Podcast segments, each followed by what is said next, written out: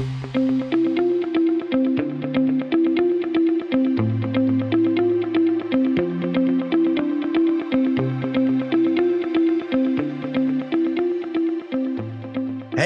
welcome everybody. Today is Monday morning. It is February 6th. Good morning and welcome to the Energy News Beat Stand Up. My name's Stu Turley, President CEO of the Sandstone Group, and Michael is actually on his way back from the uh, bachelor party. So I did talk to him. We don't have to go hunt for him. So that is some good news. I was afraid it was going to be the hangover where I was going to have to go bail him out and see if he met uh, the tiger. So with that, he'll be back tomorrow. We've got a lot to talk about over this weekend, and uh, there's a couple things that are going on.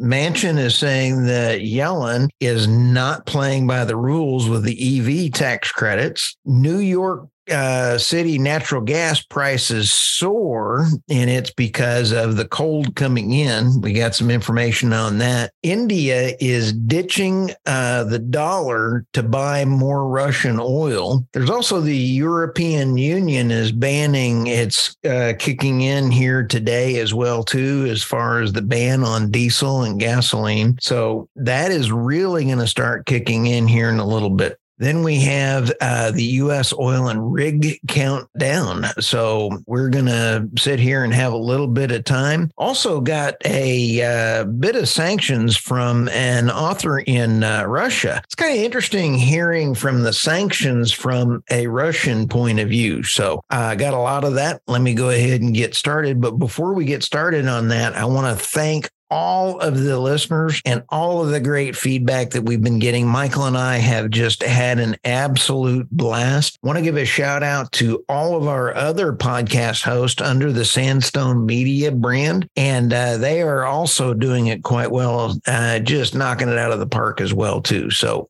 if you want to get your name out there and your impressions, we have sponsorships available on all eight of our podcast family. We also produce podcasts for you if you want to be an industry thought leader in your chosen markets. Anyway, with that, let's get down to the discussion here. Okay. Manchin says uh, Yellen is not following the law with EV tax credits. Boy, uh, Senator uh, Joe Manchin has been on uh, a lot of the different kinds of areas. Remember when it was the Inflation Reduction Act, when he was a holdout for that? You take a look at uh, not following the law on electric vehicle tax credits as automakers push the Biden administration to apply broad uh, interpretations to a bill that he largely wrote last year. Quote, she's basically not following the law, and this administration is not, he told reporters on Thursday.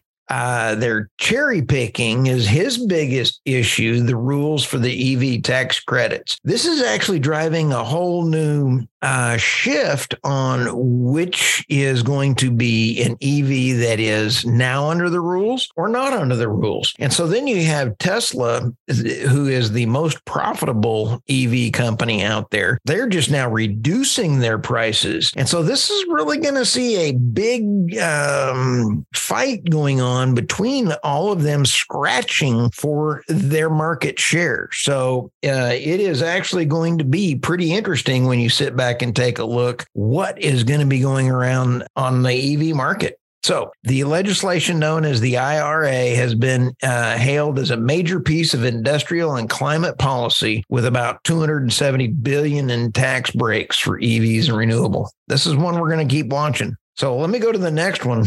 And the next story here is uh, New York City natural gas soars to its highest since 2003 amid bitter cold. But this is lighting the fire for the gas stove ban. Let me kind of give you two things here.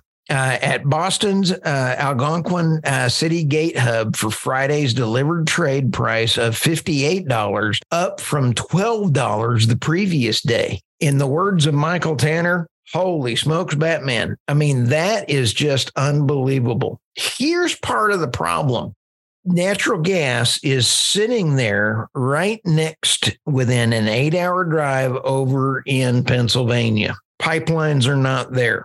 They've had to import all of their natural gas in via LNG through Boston and up through that way.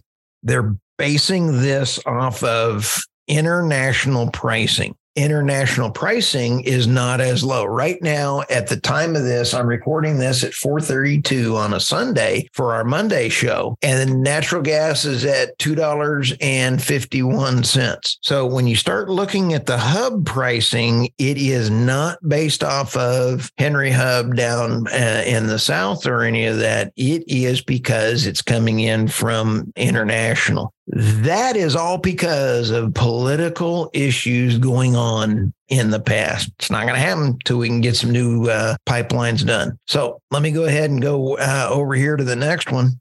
India is, we've known, we've been talking about this for quite a while now. And I, India is doing the best it can. We've talked about that for a long time, and they are bypassing sanctions. There's a couple things that are happening right now. The newest layer of sanctions are coming in, and they are the second wave. They're on the anything out of the diesel, gasoline, but this is even taking it one step further. And this is going into the crude side of it. And they are now doing business outside of the dollar. This whole push is getting another step away from the dollar. Getting the oil off of the uh, dollar standard is going to continue to devalue the U.S. as a uh, international market impacting countries. So you got to hand it to our leaders in not doing their job. Uh, this one, Indian refineries reportedly make most of their purchases of Russian crude from Dubai based traders. It's pretty interesting. So, again, my hat's off to India for trying to do what's best for their country. I just wish that uh, our leaders had the same kind of uh, belief system. So uh, let's go to the sanctions as we're talking about sanctions again. Uh, Korybko, uh, I'm sorry if I mispronounce your name. He is an interesting cat. He has got his Substack, and I highly recommend I'll have his Substack in there. I don't agree with everything he says, but when he does come out with articles it is interesting to take a look at all sides of a discussion. You take a side of a uh, renewable, you take a uh, side of troll on Twitter, and I'll t- go into that here in a minute. I'm having a lot of fun on Twitter with the new Elon Twitter. And quite honestly, I love throwing questions out there and getting trolled. You cannot buy this kind of entertainment and put something out there that seems reasonable and it is fun Thank you, Elon, by the way. I know you're listening to our show. Anyway, the official narrative surrounding the Ukrainian conflict has flipped in certain recent weeks because of the uh, seriously warning about its loss. This next article, the New York Times just admitted that the West's anti Russian sanctions are a failure pretty wild when you sit back and take a look and say that the New York Times just admitted that the West anti Russian sanctions are a failure. And when you take a look at Coriopo, he's got an interesting uh, Substack. His Substack is really uh, pretty good. I don't always agree with what he says, but his uh, points in here are neither the New York Times, the Western experts that write Ana Swanson cites, nor the IMF credibly can uh, be accused of being Russian friendly, let alone so called Russian propagandist or even Russian agents, which confirms the observation that this dimension of the golden billions anti Russian information warfare campaign has divisively shifted. The official narrative surrounding the Ukraine conflict has flipped in recent weeks from prematurely celebrating Kyiv's supposedly inevitable and victory into nowadays seriously warning about its likely loss.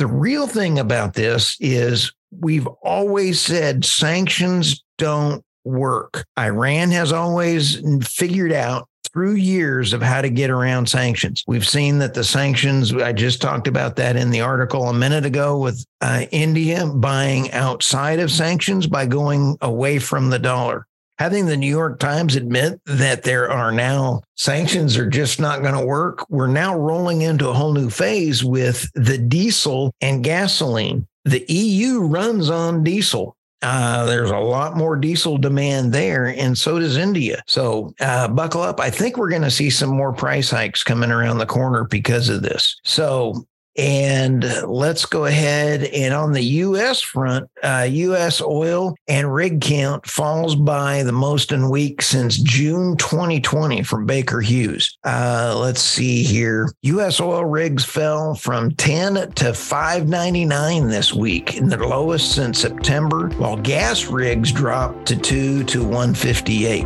Uh, U.S. futures were down 8%. So this year, after gaining about 7%. Wow. All right, guys. Well, with that, we want to just say thank you all very much. Michael will be back tomorrow. I am so grateful I didn't have to go out and try to find him just like it was in uh, the movie uh, The Hangover. I'm too old for that. Anyway, thank you and uh, look forward to hearing from you soon. We'll see you tomorrow.